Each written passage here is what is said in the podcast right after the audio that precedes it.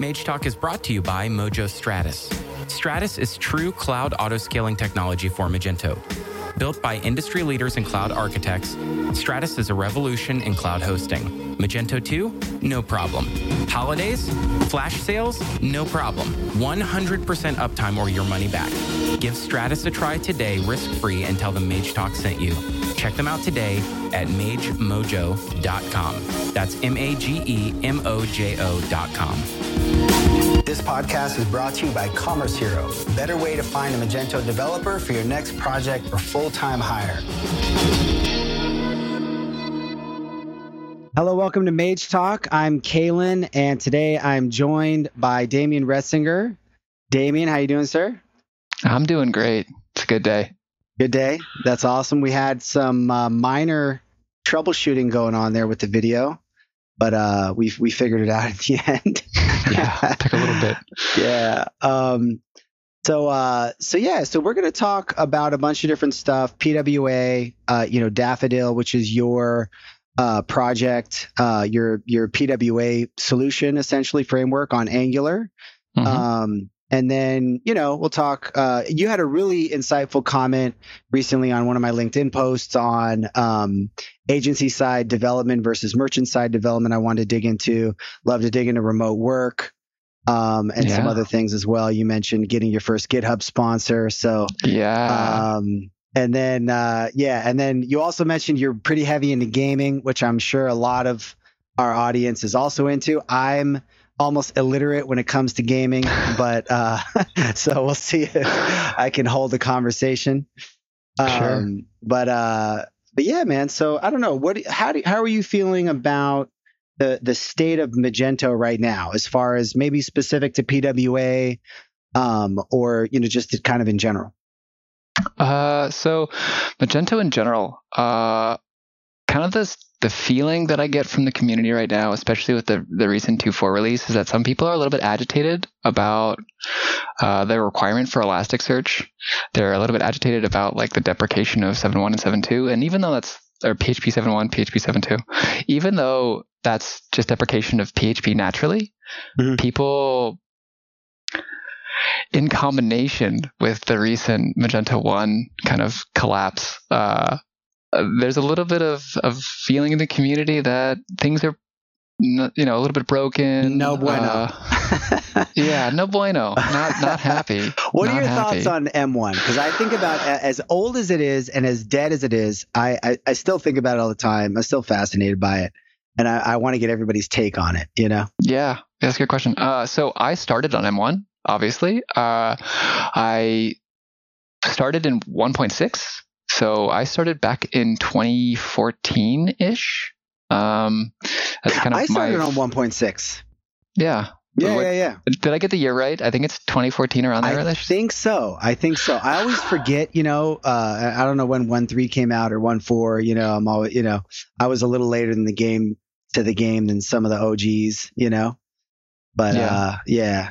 Um, but yeah, one, you're, sorry, you're, the the one funny thing that I mean, just completely in relation to you, I can still remember way back in the day looking at Stack Overflow posts from you nice. from nice. from back in the day, and I, I, would I would happen to, upon an issue that I was facing in M1, and I'd be like, oh, there's there's Kalen's there's post. I know that nice. guy. I know. I've heard of that guy. Yeah, I'd have the same I'd have the same uh the same thing where Stack Overflow is so so magical in so many ways, and and uh, I wasn't super active, but you know I got in there, answered a few questions from time to time, and um, yeah, when you see so the the wildest thing is when you Google and find your own answer yeah. to a question that yeah. you like completely forgot about that you answered answered like three years ago. Mm-hmm. Um, yeah, that's, that's, I do always... that. I do that all the time. I don't really do it so much with GitHub or with uh, Stack Overflow, but I do it all the time with GitHub issues, especially in Angular Core or in in various things that I've contributed to over the years. Do you contribute um, to the Angular Core? Yeah. Okay. That's awesome. Yeah, I tr- I've I've done uh, so we can talk about that when we get into daffodil stuff. But yeah, I do I do a lot of stuff in the Angular community, and just in terms of like the cross sections that I work with. Yeah, it's a lot of different layers. You're a pretty technical dude. Like, um, yeah, if you want to talk about like Kubernetes, I'm I'm down. yeah. Let's go. I feel, I feel like every time we start talking about technical stuff, I'm like barely hanging on to the conversation, but I'm, I'm doing the best I can. You know, I used to be a Magento developer day in and day out, you know, 40, 50 hours a week, li- you know, breathing it, eating and sleeping it. And I really haven't done actual Magento development for a while. I'm obviously still plugged into the community and stuff like that. But, uh, but yeah, I can tell you're like, you're, yeah. you know you're deep technically in all the things that you're working in and um, anybody that creates their own pwa framework you know uh, there's a level of expertise needed there and um, i mean yeah let's let's jump into that so why uh, well i'm assuming that you know you like angular because you you've you've worked with it i'm sure uh, you know i'm sure, i'm sure there are lots of religious wars of uh, over you know angular versus react and everything else Yeah. and maybe it's the same story. It's like it's what you like. You, you know, there's probably things you feel it does better, whatever. But like, why? Like, what's your pitch? Like, why Angular? Sure. So I'll go into why we why I picked Angular for the very first time. And the honest truth is that I worked at an agency and they had to build an Angular site for a client, so I learned Angular, and that's That's always the reason. That's, That's always it. the reason. Yeah. uh, right that. around that same time. Um, Vue was kind of picking up in the Laravel community, and React was uh, still had the licensing problems that people were worried about from Facebook. So it wasn't as you know om- omnipotent or omnipresent, I guess. Mhm. Um, so that's kind of how I got into Angular. Uh, but then when we started Daffodil uh, in 2017 or 18, I can't remember when anymore. Um, it all started to just make sense that we picked Angular over React. So uh, I don't know how much you know about Daffodil, but I'm going to assume you know nothing. Yeah. Um, assume or that. PWA's. I, I know I'm we had a assume you know conversation. Yeah, we had a, conver- a quick conversation about it back in New York. Was that two years ago or three years ago? Yeah, now? 2018 October. Yeah. Um, and then I took a quick look at the site. But yeah, assume that I'm a complete idiot and you'll be very right. close to the truth with with that So, assumption. one of the maybe the most obvious things with things like PWAs, if you get into it at all, is that you're going to have to make HTTP requests over to t- some service to retrieve information Right. because you've decoupled your front end from your back end. Right. Um, and if you look at like Vue Storefront or if you look at PWA Yep. Studio, uh, Yep. these have a middleware. So for Yep. Vue Storefront, it's the Elasticsearch or MongoDB instance or whatever it is. I think it's Elasticsearch uh, that stores kind of like the the the Vue Storefront version of whatever a product is. Got it. Uh, same thing with um, Venia and, and PWA Studio. You have Upward, which stores. Which it doesn't really store, but it's a proxy. Yeah. Yeah, it's this middleware. It's this entire middleware layer. So Yeah. I thought to myself, No middleware. you know, uh, no middleware. I hate it. I hate Okay. additional software. I hate adding infrastructure Sure. where I don't need it. So I thought to myself, what if we could just do all the transformations in the browser? And what if there was no complex like infrastructure cost? So the idea was, well, uh, with driver software, if especially if you're doing the browser, there's a small probability that you're going to end up with all of the drivers for all of the various services that you happen to be integrating with in the browser, and which means the client that you actually deliver to the customer is this huge JavaScript bundle, right? It's massive. Mhm. Um, Angular has tree shakeable services, so we were actually able to when we when we do driver builds, we can actually tree shake out all of the the code that you don't use in your bundle. So you actually don't get like if, for example, I'll, I'll give a simple c- The example. tree shake is that just is that are, are we just talking about compiling down the JavaScript Yeah. bundle so that you're just getting what you use what you need what you're actually Yeah. going to use? Exactly. Yeah. So you only you use a very very thin amount of code. You don't actually get this whole big bundle of of various platform specific transformation code. You just get the transformations that you use. And on top of that, Angular has lazy loading, and all, almost all frameworks have this. So you can not only tree shake, you can also lazy load. So your the actual app that you provide to your customer is very very thin. And all of it happens in browsers. so your infrastructure cost is lower, and then you don't have to worry about this caching middleware thing in your infrastructure that could mm-hmm. break. You get all of this.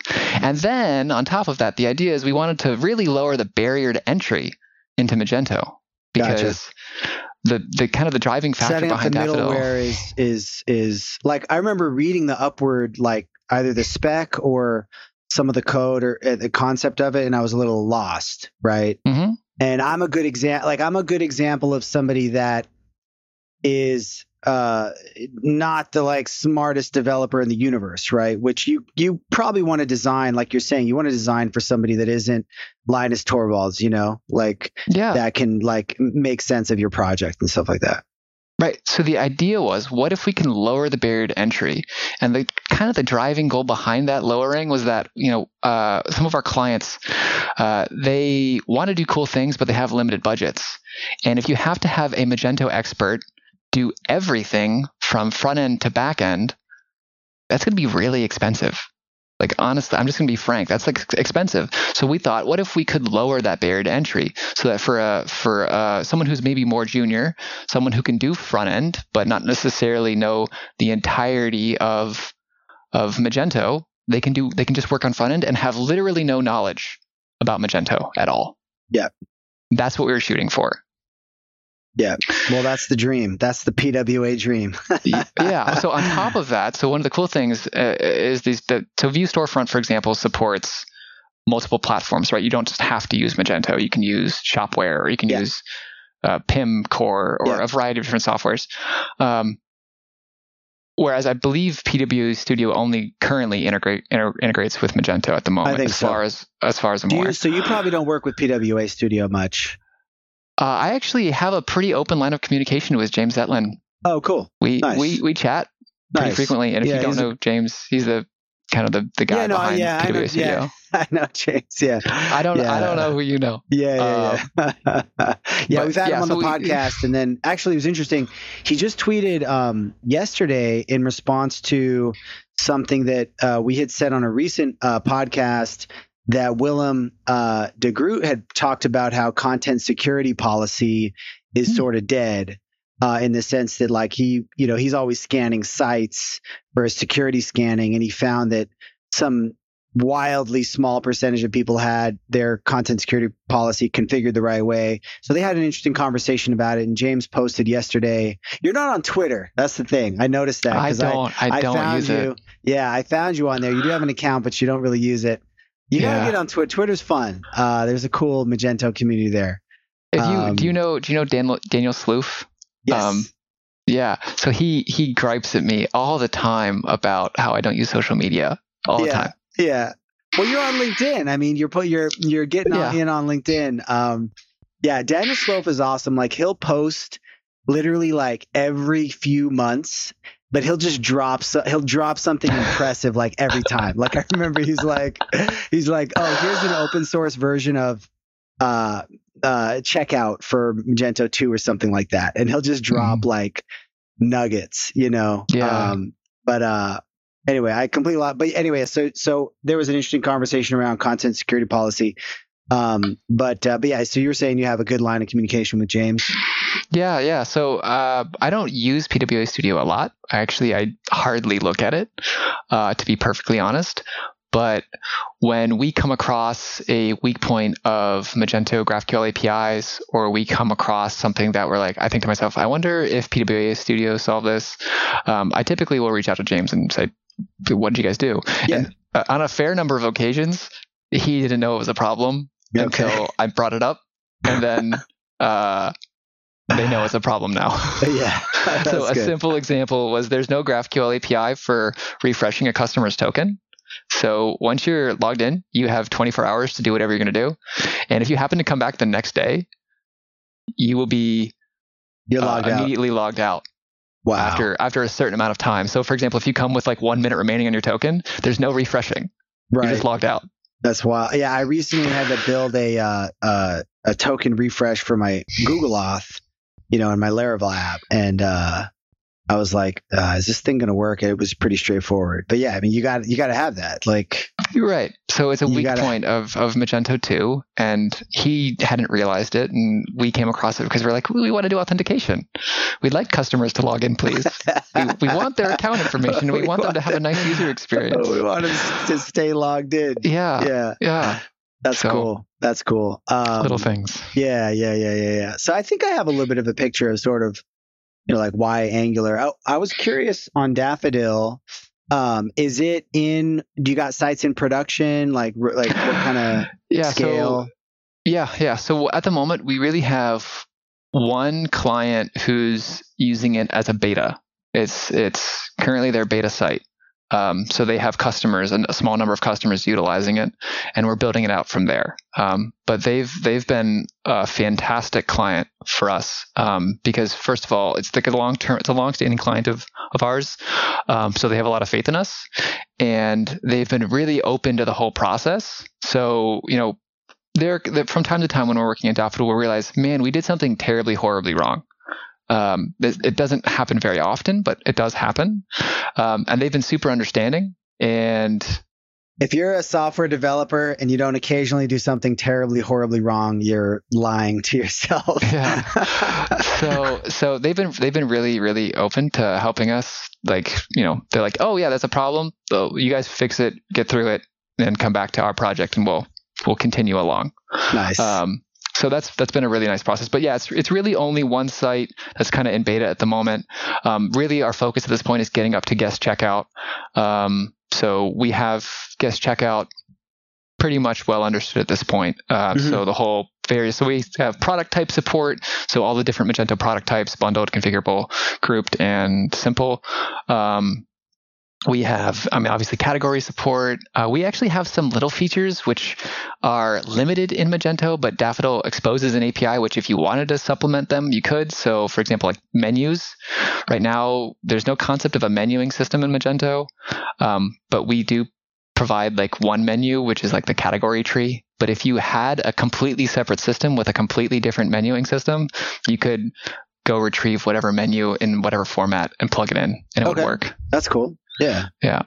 What is the Uh, name? What's the source of the name, by the way? Daffodil. That's a good question. Uh, so the the long and short of of Daffodil's existence for my own personal interest is that uh, my mother shops online a lot, and she complains constantly. Uh, so I thought, what if I could make online shopping easier in any fashion? Uh, and she really likes daffodils, so I, I picked a flower, and That's I beautiful, be man. That's beautiful. Yeah, That's really cool. Yeah. Um, that's really cool. I love that. Is it, you know, it's it's interesting. I was talking to somebody about a product name, and it was like named after like their grandmother, um, uh, you know, who had passed away, and they had a really great relationship with and stuff. So that's that's really cool. Um, and so is it is it, it's open source? Is is it a uh, do you have a commercial version of it? Is it pure open source pure open source for the love of the game?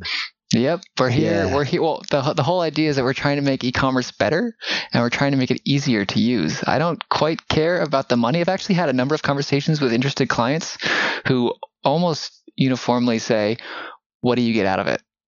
Right. It's it's open source. It's free. What do you get out of it?" And I say, honestly, nothing at the moment. Uh, maybe one day, but right now we're just trying to make e-commerce better. Because honestly, from a front end perspective, not just from a not just from a customer side, but from a developer side, it's awful. It's so painful. Yeah.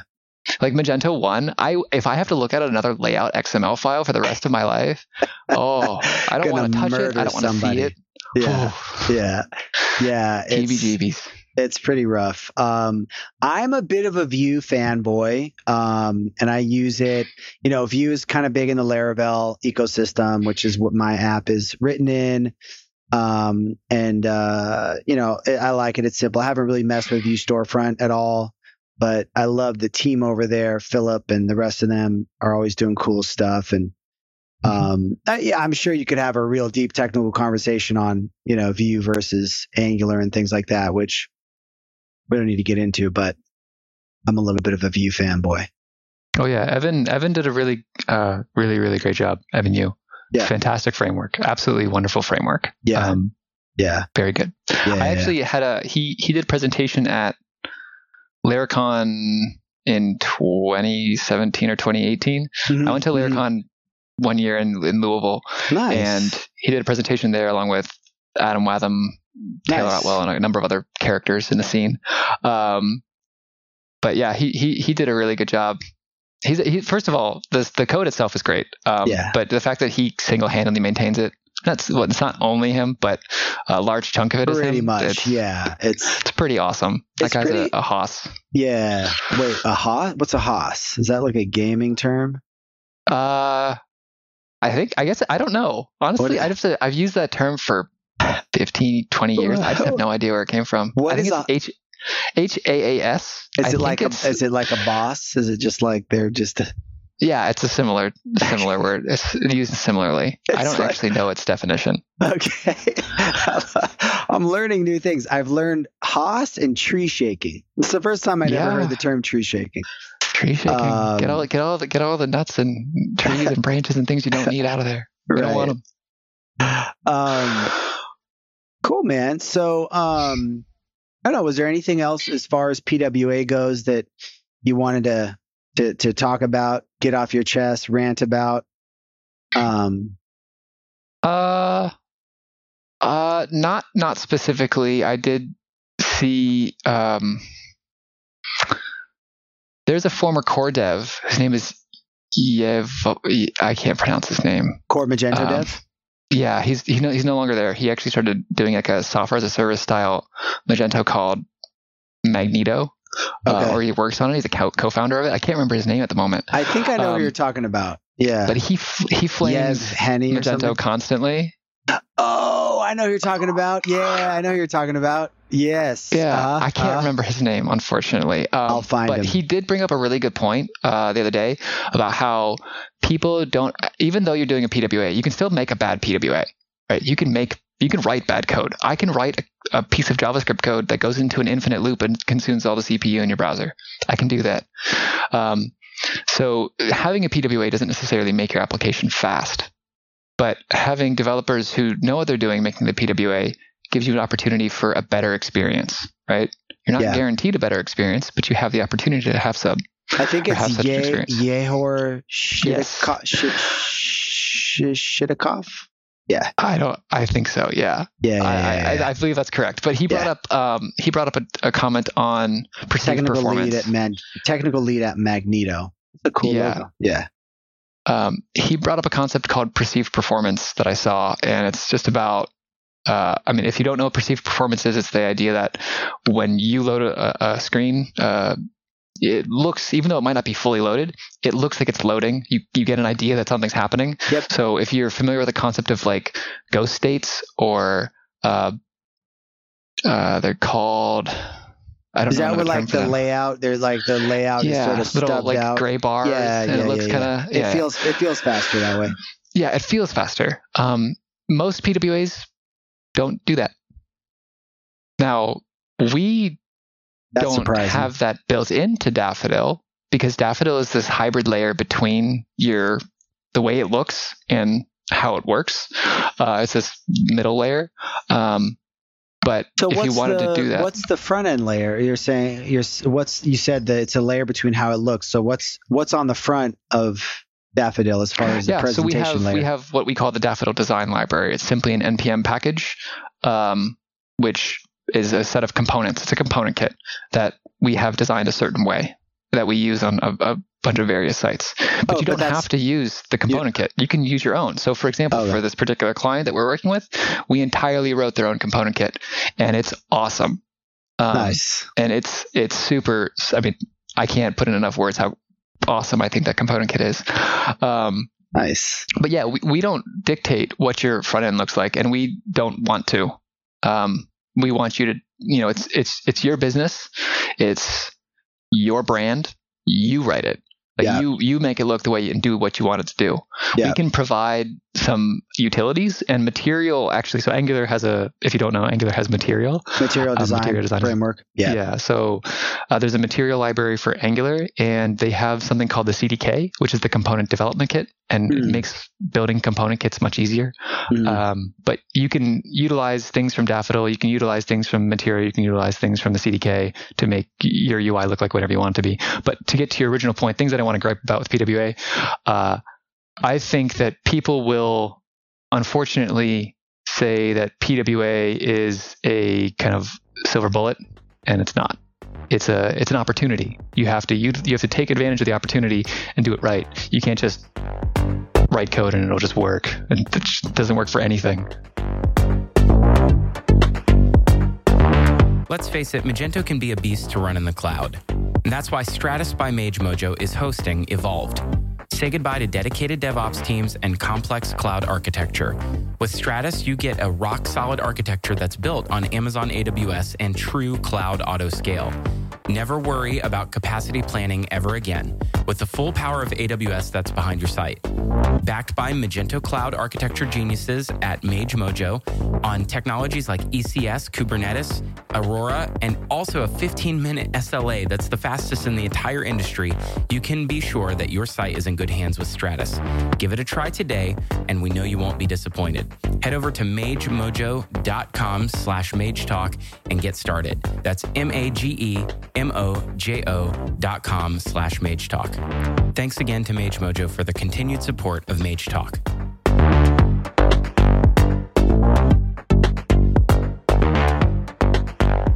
we can talk about Ninja more if you'd like. Yeah. um, oh, do you want to talk about that, dude? I think that's insane. Like, sure. So Ninja is like the, the the probably the most popular gamer in the world, I'd imagine. Uh, again, I'm not a huge gamer guy, but I know about him vaguely. And you were saying that you used to play with him back in the day. Yeah. So uh, my my hobby, my my side passion is video games, um, and it's put me into some interesting kind of situations where I meet people that I otherwise wouldn't you know otherwise wouldn't meet. So Tyler Tyler uh, is is one of them. Um, so way back in the day when I was in high school, I played Halo like constantly. I would get home from you know sports practice and I would I would play Halo and I would play from like 6 p.m. until 1 a.m. every single day. Uh, and I got pretty good and I got pretty competitive. So I started going to tournaments and things. Um, and kind of if you once you get to a certain level, you start playing with the same people over and over and over again. Um, and I got good enough that I was playing with a bunch of people in the scene. One of which was was Tyler or Ninja. Um, and yeah, I've I've had you know various. I haven't actually had deep conversations with him, um, but I have had over the years various conversations with him over over game chat way back in the day in Halo Three. Cool. That's yeah. so cool. I mean, it's crazy how big gaming has gotten, and it's like this huge business, and mm-hmm. um, you know, it's also a lot when you think about COVID and things like that. You think about businesses that are kind of COVID friendly, right? Like a lot of mm-hmm. e-commerce, you know, is, and of course, gaming is much more sort of COVID friendly, right? Than like real sports. And I think that, um, what's it called? You know, the, uh, uh, professional gaming where they watch, uh, professional games and stuff like that, professional gamers. Yeah. What's the like, word? Like esports. Esports. Thank you. Yeah. Yeah. esports. I had no idea is this massive uh, industry and massively growing, you know, fat, rapidly growing industry. Um, yeah, to that to that point, I will shout out uh, Icebound Esports is the the team that I'm currently associated with. I actually play for a professional esports team. Really? Yeah, Icebound Esports is a StarCraft team that I play for. Dude, that's amazing. Yeah. So so do you get paid? Like I don't. I don't okay. at the moment. Uh, there are players on the team who do get paid. I'm not like near that level. I'm yeah. I'm like one notch down, so I don't get paid. Dude, so how many hours a day do the guys that are at the top of the game like that? How many hours a day are they playing? Uh, I can speak for specifically StarCraft. Like Halo is a little bit different, um, but I'll talk about StarCraft a little bit. Right. Uh, so StarCraft, uh, the the best player in the world right now, or kind of considered to be the best player in the world, is a uh, Finnish player. His name is Serral. Um, Serral, is, I believe, is is reported as saying he plays four hours a day, but he watches StarCraft a lot, eight hours a day. Okay, so he's he's StarCraft focused almost his entire day, and he is incredible to say the least. He is an incredible StarCraft player. Um, comparatively, if you kind of compare StarCraft to chess, he's he's the equivalent of Magnus Carlsen almost. Wow, Just, who's the best chess player in the world? Yeah, yeah, yeah, equivalent. That's insane, almost. dude. He's in, he's he's ridiculous. Yeah. And then yeah. you, did you also want to mention the thing about Toby that you had mentioned? Yeah. So if you if, if people who don't know StarCraft or don't know Shopify, uh, so Toby Lütke is the CEO of, of, Shopify, and he provides an, an inordinate amount of funding to the StarCraft community. He actually funds several major tournaments. Uh, he actually has hired uh, uh, StarCraft players because they're good at StarCraft. Um, so, there was there cool. was a StarCraft player named Select uh, who was looking for a job after gradu- graduating with a CS degree, and Toby reached out. Was like, "Hey, come with the Shopify. I know you're a really awesome. good StarCraft player." So, That's so cool. Yeah. You know, it's interesting. I I, I I'm so like fascinated by Toby and uh, impressed by him on so many levels, and it's like coming from the Magento community, there's this like natural sort of animosity with the Shopify world, at least for me. Um, and it took me some time to kind of get over that.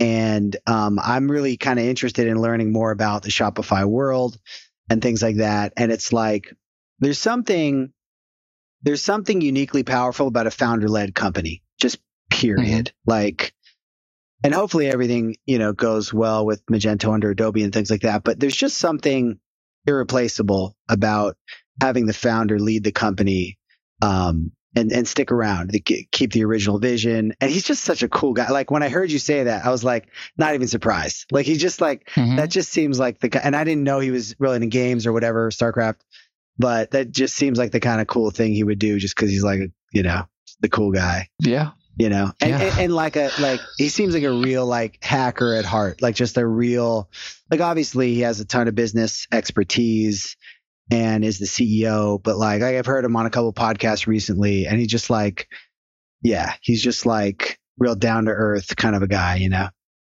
Mm-hmm. Um you got some you're trying it looked like you're trying to those the cameras being silly so I had to tap on it. Just gotta tap on it sometimes. It's always, it's always something.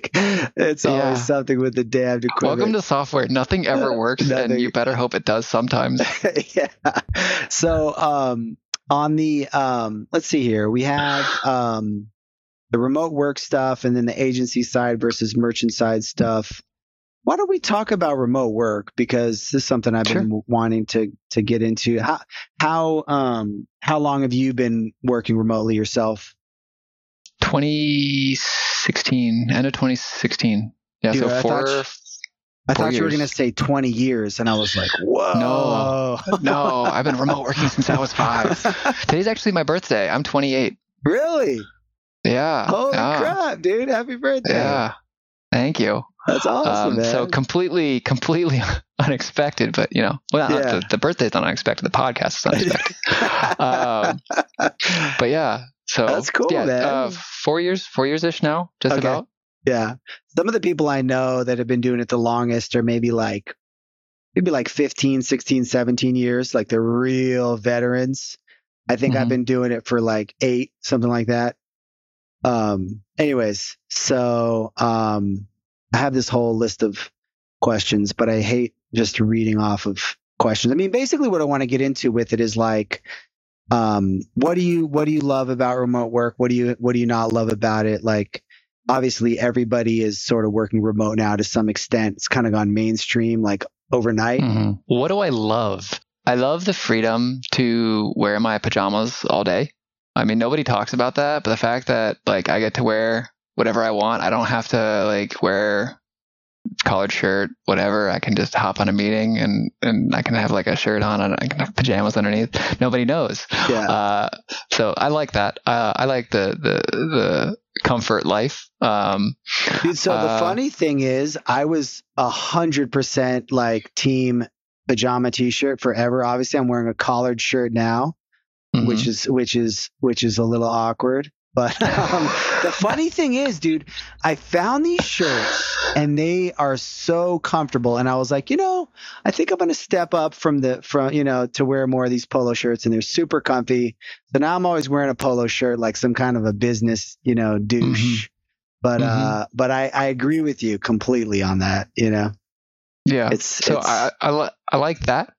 Um, it's a pleasant thing. It's like a little thing. It's not like, you know, oh, my day is only about wearing pajamas.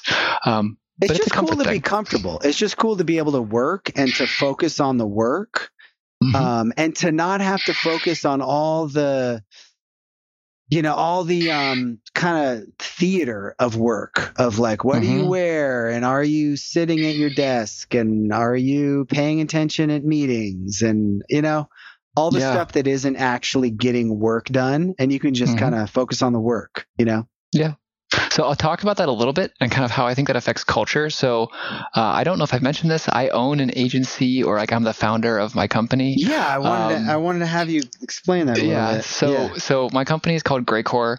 Um, I'm the founder. I'm the sole owner. Uh, it's actually only five of us. It's a pretty small team, and all of us are developers, or all of us are technical. So there's no project managers, there's no support staff. It's just us. i Um, love that i love that so model yeah It's it's fantastic. We play video games together on Twitch on Thursdays at six o'clock. Um, so I was talking to um, I don't know if you know Riccardo Tempesta. He has an agency out in Italy. He was like a Magento I've- master. yeah. Really cool guy. I was talking to him last week. Same deal. They also playing video games together um, Mhm. as a team. You know, I think that's super cool. Yeah, it's a it's a nice little thing to do. Um, but one of the things that I noticed the most is like there's no concept of first. I don't know if this is because we're all developers, but there's no office politics. It doesn't exist. There's Right. no who's better than who. Jimmy and Susie are fighting over in the corner.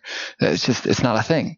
Um, and I don't know if that's a side effect of remote work or the fact that we're all technical, but uh, I think because Probably a combination. yeah, I I think because we we all are working towards the same goal. Like we all work on Daffodil pretty much all day, every day. Um, there's all there's a very strong camaraderie where like if someone doesn't understand something, they'll help the other person out. If uh, someone needs help with something, they'll help the other person out. And there's no concept of like, oh, it's six six o'clock. So uh, I'm located in Ohio. Um, one of my team members is in New York. Another team member is in Texas, and that's the farthest kind of they are apart. But there uh, was a What part period of of time Texas where are they in? uh, currently in Austin. Nice. Yeah, I'm about a half hour north of Austin. Yeah, they just moved up from Denton actually. So Okay. right outside Dallas. Yeah. Nice. Nice. Um, and that's another. We can talk about that one too with remote work. The fact that you can live with it wherever. That's really huge. And I think for long term societal things, I think that's going to be a really big driving force because you can work in a low cost area Mhm. and have a job that is really kind of irrelevant to the cost of your area. Mhm. Mhm. That's yeah, it's going to be fascinating to see how, you know, and this has been the case now for probably a good five to 10 years, maybe five years. It's really been the case within like for developers, I would say. Um, but it, you know, it's going mainstream to another degree, right? Where I think it's going to ch- sort of change the, f- the shape of a lot of these, like call it like tier two or tier three cities. Um, yeah, I was I had this thought the other day like tier 1 cities are going to become tier 1.25 cities and tier 2 cities are going to become tier 1.75 like it's really Yeah. going to f- kind of flatten out in some ways I think. Um, yeah, I think I think cities like New York, like New York City, will continue to exist, but I think the the, the really mid tier cities will maybe dissipate a little. They'll get a little bit smaller. Their population will drop off. That's my opinion. Mhm, mhm. And then when you think about, is it called Starlink? You know, the satellite internet deal that Elon Musk is doing. That because internet is really pretty rough in rural areas. I mean, when you talk Mhm. like I'm in a suburban area, but when you talk about even further into like more rural areas, and there's all sorts of like techie people that have like like, uh, like have their own little farm or their own little ranch. Like it's I, I Mhm. thought about doing that as well. And um, you know, it's funny how internet is kind of one of the big things that's a snag. You know, so when that changes, like it's it's gonna be real interesting. Um, you know, to see how that affects Yeah, I'm all I'm like all that. for the ranch in the middle of nowhere, assuming I have good internet. Like I'm fine with that. exactly. Like if I have like 500 acres of forest between me and the next person, I'm Yeah. fine. Let's go. Right, right. And that's like almost the deciding factor. Like kind of half joking, but kind of not half joking. Like the internet is like, you also want to be close to things. Like I started looking into it and it's like, well, shit, like if I have to drive 20 minutes to get to the grocery store, like that's one thing. If I have to drive 40 minutes to get to the grocery store, all of a sudden I'm like, Yeah. that's kind of a drive, you know? Yeah. Um, so yeah, there's yeah, obviously infrastructure things as well, but Yeah. um, So I'll talk a little bit about kind of remote work and how it kind of exists at Graycore. So, uh, so the three kind of main benefits to to, to working at Graycore because we are a startup. Um, remote work, obviously, uh, we offer unlimited PTO, and we also offer flexible work hours. So, like, uh, one of my employees is Taiwanese American and goes to Taiwan once a year for two and a half months. Hmm. So when she's in Taiwan, she works from 10 p.m. our time to 10 a.m. our time, and that can be a little bit of a challenge. Um, but because we have flexible work hours, it she's a very, very in terms of what she does, she's very, very good at her job, um, and it affords her the ability to do really what she wants to do. Uh, and from my perspective as a business owner, um, I get really high quality work, and there's this there's this kind of uh, trade off of yeah I don't feel I, I don't really feel the need to have control over what she does in her day to day in terms of like you must work from 9 a.m. to 5 p.m. Um, so there's this trade off of of trust, and I think that just from a you know a kind of an owner an owner employee perspective or kind of manager employee perspective, it's a really really good thing. Like I don't ever Trust feel like any of my employees. trust is absolutely everything. Like people talk about, well, time zone, I want them in the right time zone, or I want them to be the right seniority level, I want them to communicate it. It's all trust. It all comes back to trust. If the trust is there, they could be anywhere because you Mhm. know that if they couldn't, if they were in a place where they were unable to get work done, they'd be, they'd tell you about it. They'd be honest Mhm. about it. Right. So it's like, and how do you build trust for somebody that for companies that aren't used to this and haven't don't get it, you know, and it doesn't make sense to them intuitively? I think that's a that's a tricky problem to solve. You know? Yeah. And I'm, I mean, honestly, I'm very surprised at, you know, that Google has taken all of their employees and said, you guys can work remotely for, for the foreseeable future. Mhm. Um, that's a leap. That's of a huge deal. Yeah. Because remember Yahoo was it Yahoo that did the exact opposite a few years back? Um, I believe it was, uh, yeah, I believe it was Marissa Mayer from Google who became the CEO of uh, Yahoo, and I'm pretty sure it was there. They, uh, you know, they had some flexible re- policy on remote work, and they were like, eh, everybody back into the office.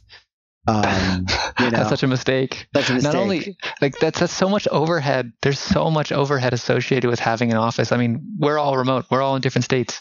yeah, I don't have an office. Like my office is my house. yeah, Eventually, we may have a small office, but I don't plan on it. Like Yeah. having like a, everybody come in and be here. Yeah. It's You so guys- so inefficient. do things to get together on some kind of a like a yearly thing, any anything like that to try to get together in person at all? Uh, so the first thing we kind of all did, and back then there was only three of us, and there are now five.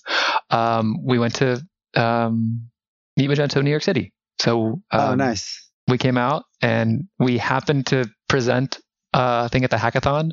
Um, and that wasn't really the the intent wasn't to go to the hackathon. The intent was to go to a conference Just hang out um, together and stuff. and hang out together. yeah, So, yeah, yeah. No, that's a great um, way but last year we we didn't do anything, Um, unfortunately. Uh, and this year has kind of been shot for that for that goal. yeah, yeah. I think I I think the video dropped out for a second there. Um, what so what is your uh what does your schedule look like? Um, just in terms of like when you're working, how you're, um, you know, how you're uh, getting, you know, mixing up, mixing things up as far as when you're focusing, when you're working, when you're communicating with clients, when you're doing personal stuff in order to not be constantly um, overloaded with work and stuff like that. I, I'm I'm big into schedules. I love learning Sure. about you know like the little details of people's schedules. You know. Sure. So um, I am very lucky in that my wife is very regimented, extraordinarily so. So, uh, so you're it's the almost like opposite. yeah, I'm I am I am so far the opposite um, Gotcha. that my employees give me grief about it. right. Um, but yeah, so I wake up at uh, right about eight fifty every day. Okay. I, I I get a cup of coffee and I have a small spot of breakfast, and then I really just start working. I work until noon, uh, noon to about twelve thirty. Eat lunch, um, and then.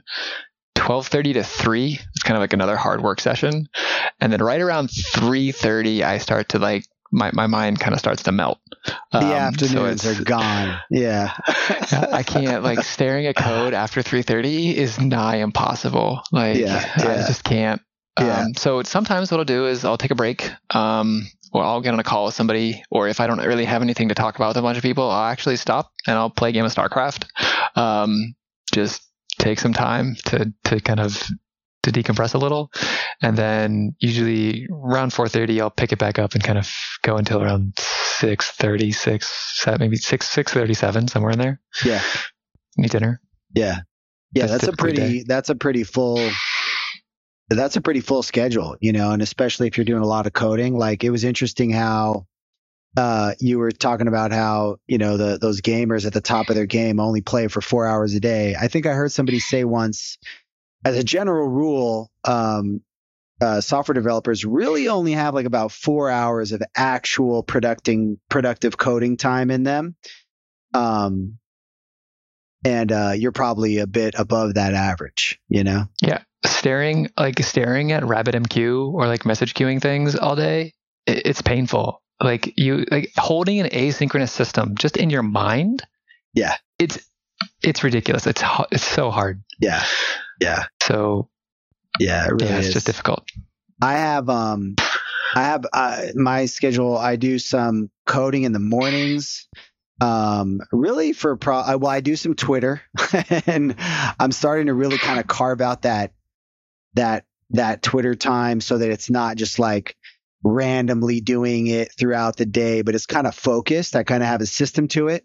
And I, I Mhm. respond to my mentions, DMs, and then I go in and I'm really like learning stuff in the feed. It's not just like nonsense or whatever. Anyways, um, and then I'll do some coding. Um, really probably only like more like two hours. Um, two, yeah. And then anyways, um, yeah. And then I find that in the afternoons, I really like having a conversation. Like I've been starting to do that more often, whether it's a podcast or just a conversation. Mhm. Um, and yeah, I find that in the afternoons, it's a good time for that, you know? Mhm. Um, yeah, kind of get into a different mode. yeah, like Um, you like I can still think about code, but in terms of like putting hands to keyboard, I'm gonna make a lot of mistakes. So why bother? yeah, I'd rather just talk it out and have a conversation with one of my engineers. Say, hey, this is what we need to talk about. Like, this is a problem that you've been facing. I can help you out, and we can solve it. and We can pair on it together and get it solved. yeah. Do you do a lot of uh, pair? Uh, a lot of, Oh, lot of the pairing? Okay, all the time. I'd pair at least two or three hours a day. nice. That's really cool. I was always fascinated by. Is it extreme programming? The name Yeah, that's of where it comes from. methodology, where you basically do everything, all your work as a pair. And I don't know how many people do that in practice, but maybe you're pairing. Uh, I mean, that's that's interesting that you do that much together. Um, Yeah, uh, test writing is typically kind of when it comes out. So let's say, like a lot, a lot of the times, um, and you're big into TDD, only- right? Yeah, yeah, yeah, huge, Okay, huge. okay, Now my yeah. employees will say that I suck at it, uh, but that's a different problem. Um, a lot of the times I will I will kind of like just kind of spitball out code of an idea and then I'll say, all right, I really don't have time to focus on this thing. Like there's something else that's pressing. So I'll hand it off to somebody Yeah. and they'll take it from there. Yeah. Um, but my my really my personal strength is just the ability to take a problem, deconstruct it, and then especially when we get into the nitty gritty details, like iron out, okay, this, this, this, this, this, this, this, and um, deconstruct it into something that's approachable, and then functionally um, take it into something that can be coded. That's really where my strength lies. Mm-hmm. So, uh, I, I, don't want to go into too technical detail, um, but if you've ever heard the concepts of contravariance and covariance, um, no, those are those are terms in language design that apply to specific scenarios when you're considering extensibility around a particular piece of code. Okay. Um, and uh, I happened upon a couple of problems that are related to it in, in Daffodil core code, and this is what ended up being one of our major mistakes. Um, we had to basically reinvent the wheel around it, um, and we wouldn't have caught it so I, I happened to be looking at a particular subsystem, and I, we wouldn't have caught it unless I got in there and really thought hard about it. Um, but then once I had deconstructed it, I said, okay, well, you know, this is the problem. This is the scope of the problem. This is like we actually when we when we find problems, we basically write up formal mathematical proofs. So this is kind of interesting. Um, That's so intense. We yeah. So this, I'm I'm a math major, so like this is kind I was of a math major. Oh yeah, good. Yeah, you wouldn't you good. wouldn't know that because I've forgotten all of it. But I was like pretty heavy into math, you know, abstract uh, algebra and you know the whole nine yards. Yeah. Oh yeah, yeah, yeah. So my my specialty was encryption. Um, okay. But but uh, we we write basically formal math- mathematical proofs about like the system in question. So especially when we're talking about contravariance and covariance, we're talking about really technical, language specific or language oriented things which dictate how a program should or should not be designed. Um, and this was a particular instance where we could basically write a literal math proof saying that you know this code cannot function as a result of this behavior so it was really about extensibility around like uh, if you're a developer and you have like a product in daffodil there are limitations to like how you can add attributes like your custom attributes on top of the daff product as a result of contravariance and covariance mm. um, we had to write a whole generic system around uh, different things in Daffodil in order to enable people to extend upon Daffodil behaviors. Um, but yeah, technical shenanigans. I don't want to go too far deep in that. that's wild, man. That's like it's that's its own. That's literally its own TED talk. Yeah, that does sound like a TED talk. I've never heard anything close to that in my life. That the idea of creating mathematical proofs related to how you're building software. Um, Especially when you talk about like front end code, nobody talks about it. No, um, no, we're we're super niche, super niche. I mean, in some ways, a unit test is a mathematical proof. Yeah, yeah. So a lot of the times we have like this formal proofing system, and we will translate that exactly into test, like one to one. Okay. And then we're done. That actually makes it sound very, um, like very normal, like in the sense that a unit test sort of is a mathematical proof. yeah, like, yeah. It's it's it's proof the software anyway, does what you anticipate. Yeah. So anyway, you got to you got to do a blog post on that at some point, and I'll uh, I'll sit there and try to wrap my head around it. Sure. Um, but uh, anyway, we're we're sort of at our time here. Um, anything as far as remote work that um, you you know you you wanted to mention, or really really anything at all, you know. I know we didn't touch on your first GitHub sponsor yet. That's pretty exciting. Yeah, um, that was a lot of the GitHub sponsors I get are from people in the Magento community who like I'll hop on a call. Like if, if I'm in the Magento community Slack, I'll literally hop on a call with someone who has a question because I know where they are. I've been there before. Yeah. And I say, I can help you get through this exact situation. That's cool, um, man. So I'll hop on a call with them and that usually leads to a sponsorship, which is really, really a, a really good feeling. Yeah. Um, but yeah, I don't really, ha- I don't really have much else to say. Um, I mean, cool, I can man. sit here and talk for years. Yeah, but... no, we'll have to do another one of these uh, soon to, to get into more stuff. I had a, I had a great time um, chatting, and um, so where, uh, where can people find you online? Yeah, so uh, probably the best place if you ever want to get in touch with me is GitHub. Uh, surprisingly enough, uh, I basically respond to everything in GitHub almost instantly, except for pull requests from my engineers. Um, that gets enough hate. Uh, but no, that or Slack. So I'm I'm in a bunch of different Slack channels um, at Damien Web Dev. If you need to do that. Um, in terms of Twitter, there's at GreyCoreAO, uh, there's at Daffodil PWA if you want to kind of be more specific to what you want to talk about. Um, but yeah, that's it. Cool, man. Well, thanks again. It was a lot of fun. And uh, thanks everybody for tuning in. And we'll see you next week.